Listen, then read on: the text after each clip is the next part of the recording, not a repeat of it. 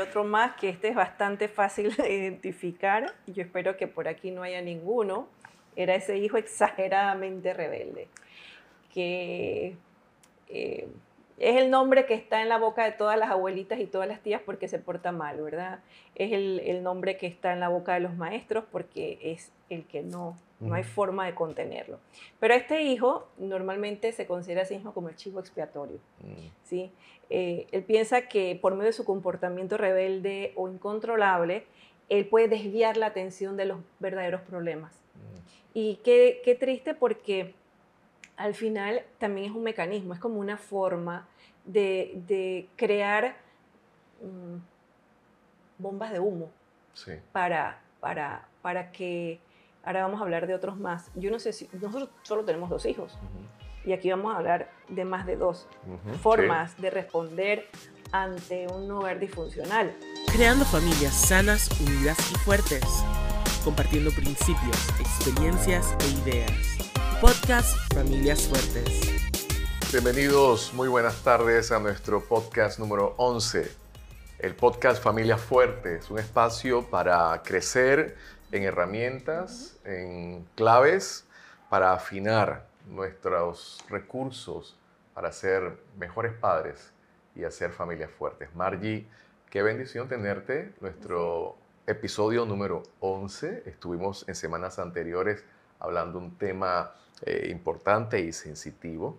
Y hoy vamos a continuar en nuestra jornada de, de aportar, de añadir algunas, algunas herramientas a nuestros eh, escuchas y aquellos que nos siguen también en la plataforma de, de YouTube eh, para ponernos a, tono y a cuentas a nivel de, de, cómo lo estamos haciendo y cómo estamos dirigiendo nuestras familias. Así que bienvenido, bienvenida, bienvenida. Gracias por estar y qué, qué bueno verte. Qué bueno, qué bueno, qué bueno poder saludarlos. Así es.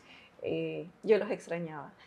Sí, Espero que me hayan extrañado. Estuviste dos episodios sí, estuviste fuera. muy bien acompañado con Roderick y eran temas que sabíamos que eran eran no solamente buenos, sino que eran relevantes. Uh -huh. ¿sí?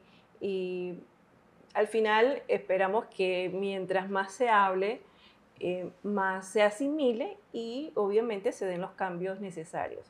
Y hoy vamos a hablar de temas que nos apasionan, vamos a hablar de familias. ¿Y de qué vamos a hablar específicamente? A ver. Ok, el tema de hoy abordaremos sobre familias disfuncionales. Uh -huh. Y creo que de una manera u otra va como a sacudirnos porque podemos evaluar cómo están siendo orientadas nuestras familias. Se, se habla que la forma en que se orientan las familias se orientan eh, hacia lo que funciona y a, a, lo que no está funcionando. Entonces, cuando pensamos un poco en, en familias disfuncionales, una persona muy cercana a nosotros nos dice, creo que ninguna familia es funcional en su totalidad, en su totalidad y tiene algunos elementos o rasgos de disfuncionalidad. Bueno, sirva esta, esta tarde y este conversatorio para de pronto revisar un poco en qué estamos nosotros eh, atorándonos eh, como familias y podemos sacar el mejor provecho de esta jornada. Quiero leer una, una expresión, eh, los autores Dale y Juanita Ryan escriben sobre la, la, importancia de levantarse y de poder sanar aquellas áreas que están conectadas a patrones adquiridos. Y dice, no es fácil recuperarse de los patrones adquiridos en una familia disfuncional. Se requiere una transformación al nivel más profundo. Y aquí cierra con una nota de esperanza. Pero Dios nos promete intervenir activamente en esa transformación. Creo que es una cita importante que esta tarde nos puede dar pie para, para hablar un poco acerca de familias disfuncionales y permitir que, que Dios nos ayude, invitar a que Dios nos ayude si necesitamos y descubrimos que hay algo que, que no está marchando correctamente en nuestras familias. Pensemos en familias disfuncionales. Hay muchas definiciones. o hay muchas formas de acercarnos al, concepto, pero de manera puntual podemos hablar acerca de, de qué en esencia.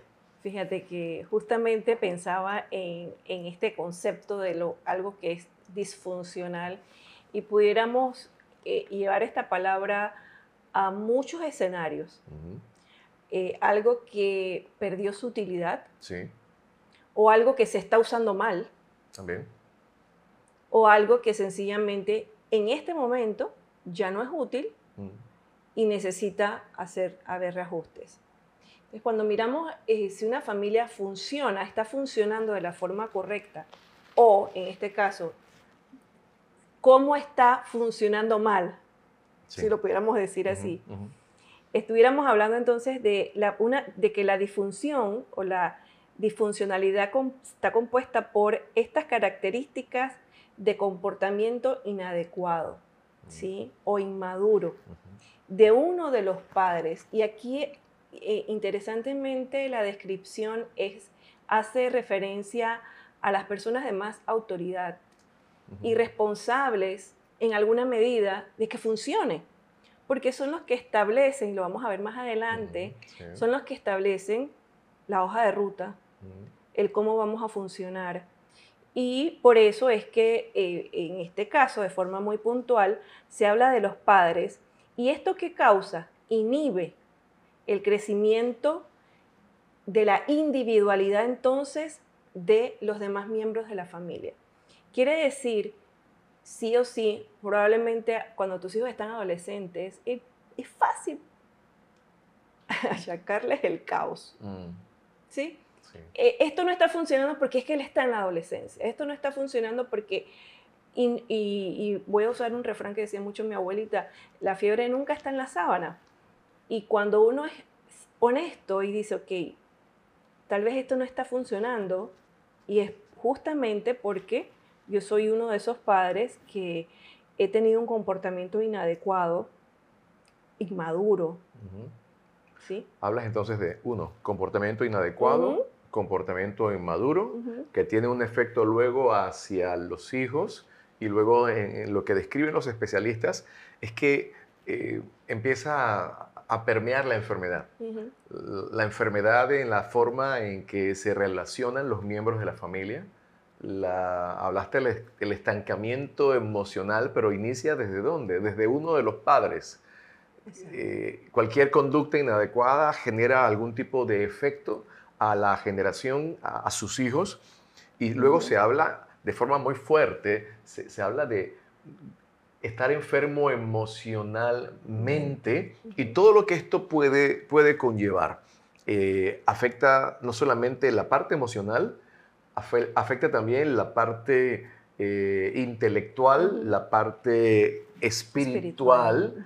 Y cuando uno piensa en escenarios como estos, uno dice, qué importante es que estemos muy conscientes de cuál es el comportamiento o cómo estamos nosotros orientando a nuestra familia. Así que has presentado las bases para un cuadro de caos y Sí. todo lo iniciamos nosotros los padres de familia. Así que este, este Sí. podcast y estos temas van dirigidos por lo general a, a nosotros los A padres las autoridades. a las autoridades en casa. Así que una vez planteada la situación y estableciéndose este el marco de comunicación, de interrelación, se plantea que la familia empieza a, a conducirse de forma disfuncional. Y hay un pasaje que te lo comentaba eh, fuera de cámaras, Proverbios 11, 29, para que miremos el efecto y el alcance. Dice, el que turba su casa heredará viento. Fuerte esto. Sí. El que turba su casa heredará viento. El que comete o realiza una acción, obviamente vendrán consecuencias de aquellas acciones e inclusive de las inacciones. Sí, y fíjate, Y sí. fíjate que, que- que lo fuerte del, es que heredará viento y, y los, los vientos, obviamente, eh, pudiéramos decir, mm, mm, ¿por qué no necesariamente cosecha lo mismo, sino que al contrario, va a ser probablemente aún más fuerte, más ruidoso aquella cosecha o aquella eh, mm, referencia o eso que viene de vuelta, esa respuesta, porque no, por la inacción. o por acciones concretas o muy, y muy puntuales que eh, a veces uno sencillamente es consciente absolutamente y lo hace y toma la decisión consciente de algo que quiere hacer y que sabe que destruye o daña o lesiona ¿sí? el, orden o la funcionabilidad de tu hogar. Creo que cuando uno, y voy a, voy a mirar atrás un poquito, cuando uno decide casarse, hablando de el orden, ¿verdad? Decide casarse y luego se, espera que la mayoría de las personas que se casan luego quiere ampliar la familia y tener hijos. Hay gente que no lo desea y es su decisión, pero aún en aquellos casos que no tienen hijos, ya sea por decisión o por circunstancias naturales, siguen siendo una familia y necesitan mantener una dinámica sana. Y, volviendo al punto de, de los hijos, hemos mencionado una y otra vez que los hijos son, son herencia. Herencia de Dios. Son herencia de Dios. Dios nos da herencia, nos da herencia en vida y una de esas herencias es nuestros hijos. Esa capacidad de ver en otro todas esas cosas buenas que Dios te permite aportar. Pero también entonces creo que el, nivel de, de, entender nuestra responsabilidad radica ahí en que ya no nos ya no somos un individuo, que vive su vida como quiere, sino que sí o sí. Mm. Sí o sí. Sí o sí. Aquí no existe eh, eh, un desdoblamiento, eh, una forma de escaparnos, mm. porque hasta el escaparse afecta. Hay gente que dice, yo no estoy es para no dañar, yo no estoy para no eh, causar el caos. Y eso lo vamos a ver más adelante. Y cuando uno entiende que aún escapando es parte del daño de un padre ausente, de una madre ausente. No haciendo nada, estás haciendo. Estás haciendo. Estás haciendo algo. Vamos a mirar un poco cómo pueden ser eh, los, los, roles o cómo se pueden evidenciar o, vivir los roles dentro de una familia eh, disfuncional. La próxima semana eh, vamos a hablar de la familia funcional para que tenga esto una, nota así como más alegre, pero aquí es importante, de pronto necesitamos algunos unas sacudidas pequeñas para autoexaminarnos y evaluar, autoevaluar y evaluar lo nuestro. Eh, a fin de poder decir, necesito trabajar o, invertir tiempo en esto. cuando, cuando vamos al, rol de, los padres y cómo la Biblia lo, establece, el libro de Efesios, capítulo 5 en adelante, que siempre menciono, este es como un manual hermosísimo con notas características de cómo ser padres eh, y cómo ejercer nuestros roles como padres y cómo vivir bajo nuestra posición como hijos en relación a nuestros padres. Hay una invitación directa en el libro de Efesios capítulo 6, verso 4, que dice, y ustedes padres, aquí se, involucra a ambos, papá y mamá, no provoquéis a ir a vuestros hijos, sino criadlos en disciplina y amonestación del Señor. Como dijimos que la responsabilidad de darle el tono a la familia radica en nosotros, los padres de familia.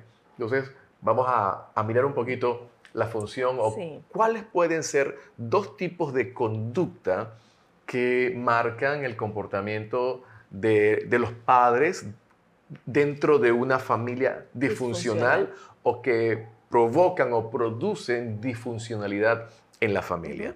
El primero de ellos se describe como el padre problema. Y cuando digo padre también incluye también, sí, sí estemos, estemos, claros, ¿no? El padre problema, eh, aquel que actúa sin seguir ninguna ordenanza, se mantiene en un comportamiento inmaduro, se mantiene en, una, en acciones inadecuadas y en ocasiones inclusive hasta conductas de tipo destructiva. En otras palabras, su forma de, hacer, de, vivir, de modelar, de dictar las normas, de compartirlas, de imponerlas, de liderar, eh, se, dice que puede a partir de ahí ser el causante o los causantes de lo que está sucediendo dentro del contexto familiar. En este caso, el, ese, ese padre, padre o madre, que actúa o sea, ejecuta. Y ahora el, el, opuesto o, o, el otro, eh, es, la otra postura es el padre pasivo, ese permisivo, ese que no, no solamente pudiéramos decir, bueno, él no hace, pero tampoco hace nada para evitarlo. Es la conducta inadecuada de otro, sí. El comportamiento inadecuado de otras personas, inclusive dentro de, en el caso tal, de tu, de tu pareja, de tu esposo o tu esposa, sino que también con los demás miembros de la familia. Y, y a veces el ser permisivo, eh, hablaste la semana pasada con Roderick sobre los temas de abuso, y cuando uno mira las cifras que él mencionaba, y muchas otras personas hablan de cifras y estadísticas, hablan de las personas que guardan silencio o las personas que que saben cosas y, no quieren meterse, como quien dice, en problema ajeno. Esa es una postura mm, evasiva, pasiva. Y, no estamos diciendo que uno tiene que, ser el, Robin Hood y el, estar salvando a todo el mundo, eh, tener esta, esta postura tan alarmista tampoco. Pero creo que cuando hablamos de la familia, sí somos responsables. En el caso del que actúa, pues tomar medidas, ¿verdad? Sí. Porque parte del podcast es eso, no solamente vernos un espejo, sino saber, entonces, ¿qué hago? ¿Qué hago? ¿Cómo, cómo dosifico uno? ¿Cómo reconozco que estoy haciendo lo que no es correcto? Siempre hemos dicho que los principios de la palabra de Dios confrontan nuestra vida. La ley de Dios es perfecta, convierte el alma. Eh, ella nos escudriña, ella nos desafía, nos hace mirar hacia adentro, nos explora, nos regaña, nos corrige, eh, con la idea de que podamos eh, tomar el, rumbo, el rumbo correcto. pero, pero cuando pensamos en el núcleo completo, hablamos de los padres, pero hay ocasiones que uno, en esa combinación de, padres que son pasivos, eh, permiten que muchas conductas o comportamientos de los hijos eh, se conviertan en la norma o dicten las pautas dentro de, la casa o de la familia. Y se ha escrito, por ejemplo, algunos comentan varios tipos de hijos eh, que pueden estar en nuestras casas. O podemos ser alguno de nosotros también que estamos aquí sentados o allá del otro lado de la pantalla o escuchándonos en Spotify. Pensamos, eh, por lo general en la familia siempre hay un hijo, el super hijo, el héroe el que todo lo hace bien, el que saca buenas notas eh, y que por medio de esto, inclusive una conducta, una tendencia al logro, piensa que haciendo esto eh, se va a convertir en la persona que va a resolver los problemas dentro de casa y a dar una mejor imagen a la familia de forma general. Cuando hay una conducta así, hijo tipo héroe, el que da la cara por nosotros, esto puede crear un efecto adverso en, ese, en, ese, en ese hijo porque piensa que la responsabilidad de mantener a flote la barca de la familia es él. Y puede desarrollar esa tendencia a ser perfeccionista. Y cuando alguien no sabe manejar esa tendencia hacia la perfección y enfrenta algún revés o algún fracaso en la vida, eso genera un gran dolor y una gran ansiedad e, e, en esa persona. Así que un primer modelo de hijos que puede ser alguno de nosotros o estar en nuestras familias, el hijo superhéroe. Hay otro más, qué interesante. hay otro más que este es bastante fácil de identificar. Yo espero que por aquí no haya ninguno. Era ese hijo exageradamente rebelde, que eh, es el nombre que está en la boca de todas las abuelitas y todas las tías porque se porta mal, ¿verdad? Es el, el nombre que está en la boca de los maestros porque es el que no, no hay forma de contenerlo. Pero este hijo normalmente se considera a sí mismo como el chivo expiatorio, Mm. ¿sí? Eh, él piensa que por medio de su comportamiento rebelde o incontrolable, él puede desviar la atención de los verdaderos problemas. Mm. Y qué, qué triste porque al final también es un mecanismo, es como una forma de, de crear mm, bombas de humo Sí. para, para, para que, ahora vamos a hablar de otros más. Yo no sé si, nosotros solo tenemos dos hijos y aquí vamos a hablar de más de dos formas de responder ante un hogar disfuncional. Es- Este tipo de hijo consume mucho tiempo. Sí. mucho tiempo y mucha energía de los miembros de la familia. Es, es, es desgastante y estas personas también desarrollan patrones de, de vida autodestructivos. ¿Por qué? Porque ya no es un hecho aislado, sino que se convierte en su estilo de vida. Y ahora- el vivir siempre como en ese borde del Sí. Y precipicio. ahora, y el tema es que toda la familia gira alrededor, entonces, Ahora de, de ese hijo. la conducta que, que tiene ese hijo, y, y luego se crea toda una dinámica alrededor. Ujú. ¿Qué, qué- qué es el tema? Sí. Es el tema. ¿Cómo, cómo desde el primero, el hijo héroe, todo el mundo en función del hijo héroe, porque él, él nos da o nos presenta de una manera distinta. Ujú. Eh, sirve también como patrones muy peligrosos cuando hay un hijo héroe en medio de la familia y se da la tendencia de hacer comparaciones y, e invitar a que los demás hijos sean como, ¿Cómo? como ese hijo héroe. Sí. ¿Por qué no eres como tu hermano o tu hermana? Fíjate que él no da problemas. Así que eso en sí genera algo de disputa o de, o de, o de Sí. revancha o de diferencia entre los hijos y eso es un elemento que evidencia que hay algo de disfuncionalidad en, la, en la orientación de la familia. Mira, antes de irnos, fíjate que, que pens- retomando esto, cuando los niños tienen conductas normales, ¿verdad? Los niños están, llegan a su vida estudiantil, a su vida eh, de escuela, de interacción con una comunidad donde está un docente, un maestro, un compañeros. Y un, un maestro se puede dar cuenta cuando algo pasó en casa es porque la conducta del niño cambió. Y en el caso de los niños que son, que antes tenían una conducta probablemente intranquilo, travieso, pero cuando, cuando un niño cambia bruscamente y se convierte en un niño ahora rebelde, estamos hablando de, de que son señales de alerta. Y ese maestro puede ser un maestro a nivel de escuela, puede ser un familiar, Sí. se identifica, algo pasó.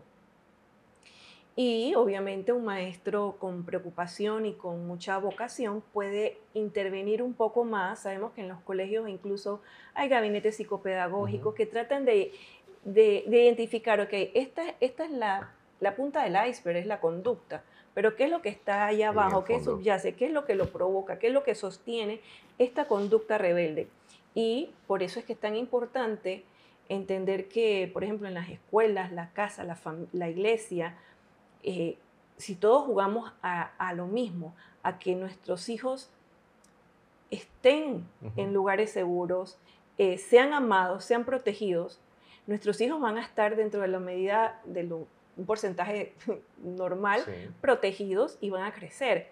Eh, y ninguno debe competir con contra otro. Ciertamente la responsabilidad es de nosotros como padres. Nosotros como padres, seguimos siendo nosotros los responsables y seguimos siendo nosotros los directores de la orquesta. De la orquesta, claro. Seguimos siendo nosotros. Y, luego mencionaste un poco sobre el hijo que se retrae, aquel que se evidencia y, y se, y se enconcha. Y también existe el cuarto hijo, que es el hijo de pronto el, el gracioso, el que hace las bromas. Sí. Y, de una manera u otra, eh, esto, este tipo de conductas, hay veces que tratan de desviar la atención. Ujú. ¿sí? Él da la cara, la cara alegre de la familia. El primero, el héroe, daba la cara formal de logros, ¿no? Así que eh, no estamos, estamos bien, porque fíjate que hay alguien que está respondiéndonos, Ujú. así que él está hablando bien por todos. Y luego el, el- el- el rebelde también, eh, todo el mundo detrás del hijo rebelde, Sí. que en extremo eh, cae en conductas este, peligrosas. Y el último, el, el- aquel el, el de los chistes, el que para él todo es una gracia. Y hay veces que en muchas ocasiones no se enfrentan las realidades porque nos escondemos detrás de una broma, detrás de un chiste. Los especialistas hablan de el, poder del chiste, ¿verdad? Cuando tratamos de, tirar una bomba, ¿verdad? Para tratar de, ocultar, sobre todo cuando hay temas importantes, inclusive cuando hablamos de temas de, temas de dolor. Se, dice que antes los, los hijos se ajustaban a la dirección de los padres. Y esto tiene que ver mucho con la forma en que nosotros eh, lideramos, vamos por delante de, la familia, como ese principio de, copaternidad. Hablábamos que, la Biblia no establece la única responsabilidad para el padre o la madre, sino que en, en la vida familiar se habla de unos a otros. Esto habla de, la copaternidad, de la corresponsabilidad si creemos que, Dios va a llamar a, capítulos y va a pedirle cuentas al, varón, pero esto no quita que, el, varón será el tirano, no, a, él se le va a pedir cuentas inclusive de cómo comunica y de cómo presenta y de cómo eh, hace copartícipe a, su esposa, a, la madre. Pero cuando pensamos en los tiempos de antes, se dice que los hijos se ajustaban a la marcha de los padres pero en los tiempos actuales encontramos lo, contrario. Los padres están adaptando o siguiendo la marcha de los hijos, al punto que ya estamos hablando de, de hijos desde muy temprana edad, que son los que definen y marcan la agenda de una casa. Esto es un síntoma de disfuncionalidad. Sí. y, es una eh, obviamente no vamos a decir que esto es el 100%, ¿verdad? Mm. Porque sería una, una exageración.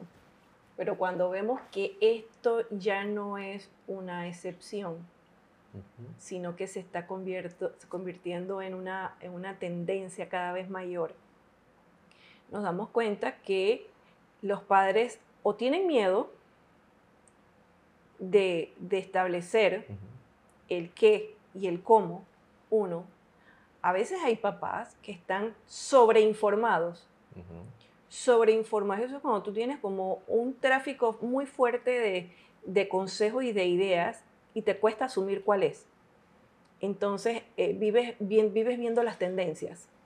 Hoy déjalo ir, hoy, hoy negocia, hoy entonces vivimos, eh, y, y, me voy a incluir porque obviamente somos papás, pero podemos vivir bajo esas presiones de eh, bueno, es que no son, los mismas, no son las mismas épocas. Sí, sí. Y, y, no, y no deja de ser cierto, definitivamente. Probablemente no tenemos que usar los mismos recursos, pero seguimos teniendo la misma responsabilidad. Entonces, al tener la misma responsabilidad que la tuvo nuestros padres, tal vez ahora sí con más recursos, porque antes eh, nuestros padres estaban limitados en cuanto a información o formación y ahora hay, más, hay acceso a esta. Entonces, nosotros no podemos tomar una posición de miedo. Claro, cuando uno mira el tema de la causa verdadera por la cual los padres ceden constantemente, muchas veces es cansancio, falta de ruta, falta de qué vamos a hacer. Y es más fácil tú andas como en piloto automático, pero el que te está guiando realmente es tu hijo. Hay, un, hay un título, en, un artículo entre un libro, La familia Crisis y Oportunidades, ¿recuerdas ese libro? Que el, capítulo se llama Su Majestad el Niño. Y, es muy sugerente, ¿no? Porque de pronto, básicamente, quienes marcan el paso son los hijos.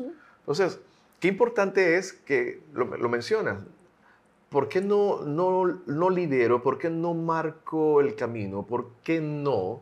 ¿Qué factores estarán afectándome? O según lo que mencionamos al inicio, ¿qué eventos del pasado han marcado mi vida que de una forma u otra me impiden a mí realizar mi, mi rol o ejercer mi rol como padre, porque hay un elemento en que mis fuerzas Sí. se, se- se- Sí. se diluyen, mi visión, y, y sobre todo llegamos a, a temas fuertes cuando hay heridas y cuando hay historias, historias de dolor. Creo que aquí hay una lista de comprobación bien interesante cuando que nos pueden dar idea para probar si hay algún conflicto sin resolver de nuestros pasados que nos están impidiendo establecer límites, dirigir correctamente eh, o, marcar la pauta en, medio de nuestra familia. Son muchas preguntas, vamos a mencionar algunas de ellas que pueden ser eh, determinantes para alguna persona en esta, en esta ocasión. Número uno, teme a la crítica. Eh, dos, da a los demás, aunque sea en perjuicio de usted. Busca la aprobación constantemente. Esconde sus emociones. Dice mentiras, aunque sería más fácil decir la verdad. Siente que debe rescatar a otros. Se le dificulta divertirse o relajarse. Confunde la lástima con el amor. Se critica a sí mismo en exceso. Otro dice, se da cuenta que lo manipulan con facilidad, acepta demasiadas responsabilidades, siente rencor hacia algún familiar, evita responsabilizarse de sus acciones, teme al abandono, viola su propia conciencia con tal de complacer a otras personas, siente que debe controlar a los demás. Al- Algunas de estas preguntas pueden reflejar que algo no está todavía resuelto. Y cuando hablamos, conforme lo mencionamos a- al inicio de esta, de esta entrega, en esta expresión de Del y Juanita Ryan, no es fácil recuperarse de los patrones adquiridos en una familia disfuncional. Se requiere una transformación al nivel más profundo. Pero Dios promete intervenir activamente en esa transformación. Si pensamos nosotros en llegar hasta aquí, creo que llegamos como en un punto de... ¿Y ahora qué hacemos? Sí. Y si abonamos un poquito más para sacudirnos un poco más, Vamos pues. miramos un par de, de- de conceptos de familias, cómo la familia puede ser eh, y algunas, algunos modelos que se describen. Por ejemplo, existen familias caóticas. Vamos, ¿qué dicen las familias caóticas? Bueno, la familia caótica pareciera que es su, su, su palabra, cómo la describe, de caos, ¿verdad? Eh, tanto el hogar como los individuos están mal organizados. La familia está plagada de problemas. Los padres son inconsistentes e indecisos y los hijos están abandonados emocionalmente. Qué panorama tan fuerte. Qué fuerte. No queremos ser pesimistas, pero de pronto creemos, de pronto, sacudirnos un poquito. Ujú, ¿sí? sí. Y, y- y hacer una, una introspección y, y, e- evaluar el estado de hey, cómo estamos, cómo, ¿Cómo estamos. Y el resultado de, de la familia caótica no es más que los miembros de la familia están desconectados. Y eso se, se ve o se evidencia cuando la casa es un dormitorio. Sí. O no hay, no hay ningún espacio donde haya conexión visual, emocional y menos de palabras porque se evitan escenarios ujú. para no volver a caer en pleito. Otro modelo, se habla también de la familia controladora. Cuando se piensa una familia controladora es que está rígidamente estructurada, roles definidos, demarcados, pero bajo una, un sistema eh, dictatorial, donde no hay espacio para el desahogo, para el, eh, los errores, no hay espacio para que nadie eh, cometa una falta, aunque mínima sea. y estos ambientes son fuertes. Yo he estado, Sí. en una ocasión estuve en un auto donde el sistema era dictatorial, el- la forma como se hablaba hacia, hacia los miembros de la familia, yo estaba ahí de forma eh, casi accidental porque me estaban dando un, bote, cuando un bote, un aventón, un, cuando era muy, muy, muy joven. Y, y uno, yo pude percibir a mi corta edad que algo no estaba funcionando bien. Había un, sistema donde el control desde, desde el padre hacia los demás era absolutamente rígido, donde no había espacio para el mínimo error. Con decirles que al estornudar el padre y todo el mundo guardar silencio porque alguien pensó que iba a decir salud, él detuvo el auto mientras manejaba y llenó el auto de, insultos contra todos porque nadie había dicho salud cuando él había estornudado. Así que estaban los, los, hijos temblando de miedo y yo me sumé también a, temblar. A temblar también porque eh, fue, fue, muy fuerte. No se me olvida, eso fue hace más de 40 años y todavía lo recuerdo porque viene esa foto el efecto que se produce, lo que mencionabas tú, cuando esto sucede, sabes, no quiero estar, no quiero estar cerca, cerca de este cuadro. Pues fíjate, la siguiente, el siguiente modelo de familia es la familia permisiva, que es esta que carece de autoridad paterna, eh, sobreprotege los sentimientos, evita los desacuerdos, y los hijos son el centro de atención. Y, y esta, en este caso pareciera, pareciera que es una familia que no se ve mal, pero realmente es un campo minado, en cualquier momento explota, eh, porque los miembros de la familia son indisciplinados y tarde o, temprano la falta de disciplina. Fíjense, nos fuimos desde la, que acabas de mencionar tú, que es la controladora, ahora a esta exageradamente permisiva, el, punto sabio es encontrar un balance. Correcto. En el caso de, la permisividad excesiva, esa, ese constantemente estar cediendo, cediendo. Y voy a mencionar esto. Eh, uno a veces escoge modelos creyendo que van a funcionar. Y te das cuenta que no funcionó cuando ya has herido, has lastimado, has dejado una huella. Porque esto no es un papel que tú reescribes y punto, sino que es una marca que dejaste en tus hijos. Y mientras pensaba y hablaba, yo decía, wow, qué impactante.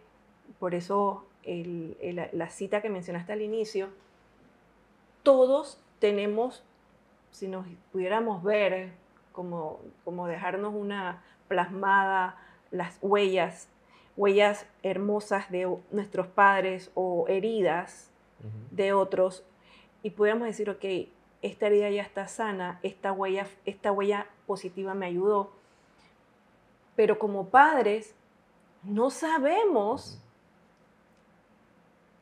yo, yo, quiero pensar y, asumo que en, el buen sentido un padre dice, voy a ser permisivo, ¿sí?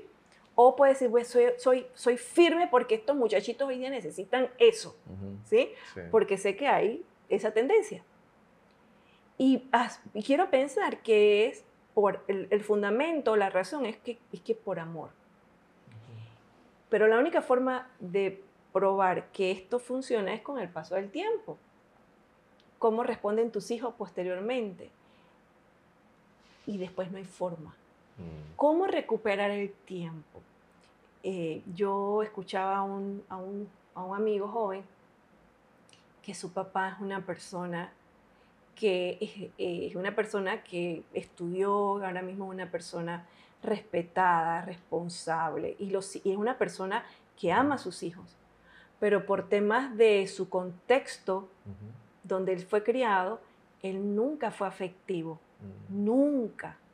Y a la fecha, y no quiere decir que no tenga los sentimientos, pero literal, es como que tuviera paredes y paredes y paredes que impiden que él exprese verbal o físicamente a través del contacto el afecto. Y pudiéramos pensar, eh, su hijo, que ahora es papá, tienen que trabajar mucho para a nivel consciente decir, entiendo a mi papá, pero ahora yo puedo decir cómo quiero y decidir cómo quiero que dejar una huella en mis hijos en base a lo que recibí y decir, no le voy a dar esa marca, esa marca de, de ausencia de expresión Expresión. de afecto, porque obviamente sabemos que eran amados por su papá, son amados por sus papás, pero, pero nuestros hijos necesitan no solo saberlo, Mm. sino experimentar el afecto. Muy bien. ¿sí? Muy bien. Y por último, la familia codependen- Ujú. codependiente. Eh, son familias eh, donde se carece de dirección propia en cada uno de los miembros. Funcionan como manada. Es como una tribu cerrada. Donde las decisiones se toman en conjunto, el uno depende del otro. Eh, los padres son excesivamente posesivos, eh, se llega a, et- a etapas inclusive adultas bajo ese, ese sistema eh, que, tiene un elemento también como de control en, esencia, en esencia, ¿verdad? Porque a la vez se reprime la, la libertad de los miembros, se reprime la libertad de los hijos para descubrir y tomar sus propias decisiones. Eh, son familias donde se marca las carreras que deben estudiar, donde el supuesto básico del desarrollo profesional ya está marcado, determinado por el núcleo, el núcleo familiar, y se mueven, se mueven así en, en, en- en manada. ¿no? Entonces, cuando, cuando uno mira estos, estos cuatro, cuatro tipos de familias, de pronto uno encontrará, oye, yo tengo un rasgo de este, otro de este, otro de este. Tengo un collage. Tenemos un, claro, un cuadro ahí de, de- de muchas pinceladas. Por eso es muy cierto lo que decía eh, nuestra amiga.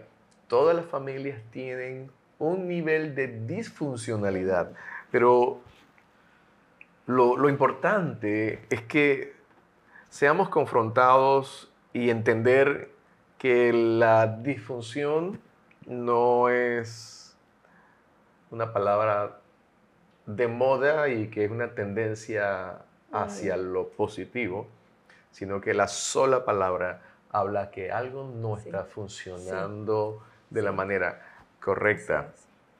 Y repetimos la frase con que iniciamos para cerrar. No es fácil recuperarse de los patrones adquiridos en una familia disfuncional. Se requiere una transformación al nivel más profundo. Y esta palabra. Pero Dios nos promete intervenir activamente en esa transformación. Siempre usamos el Salmo 127 que dice, si Dios no edifica la casa, en vano trabajan los que la edifican. Llegamos al final. Llegamos al final. Creemos que. Dios tiene la respuesta a cada una de nuestras necesidades y sé que Él está dispuesto a mostrarnos cuál es el mejor camino. Y de su mano creo que podemos salir de los rasgos de disfuncionalidad, experimentar la transformación que Dios quiere para nosotros y seguir construyendo familias fuertes y familias es. sanas. Así es. ¿Sabes qué pensaba cuando estudiábamos? Y justamente hacía mi checklist, porque uno, Sí, uno claro. hace su checklist. Y decía, wow, por aquí veo, veo, veo rasgos.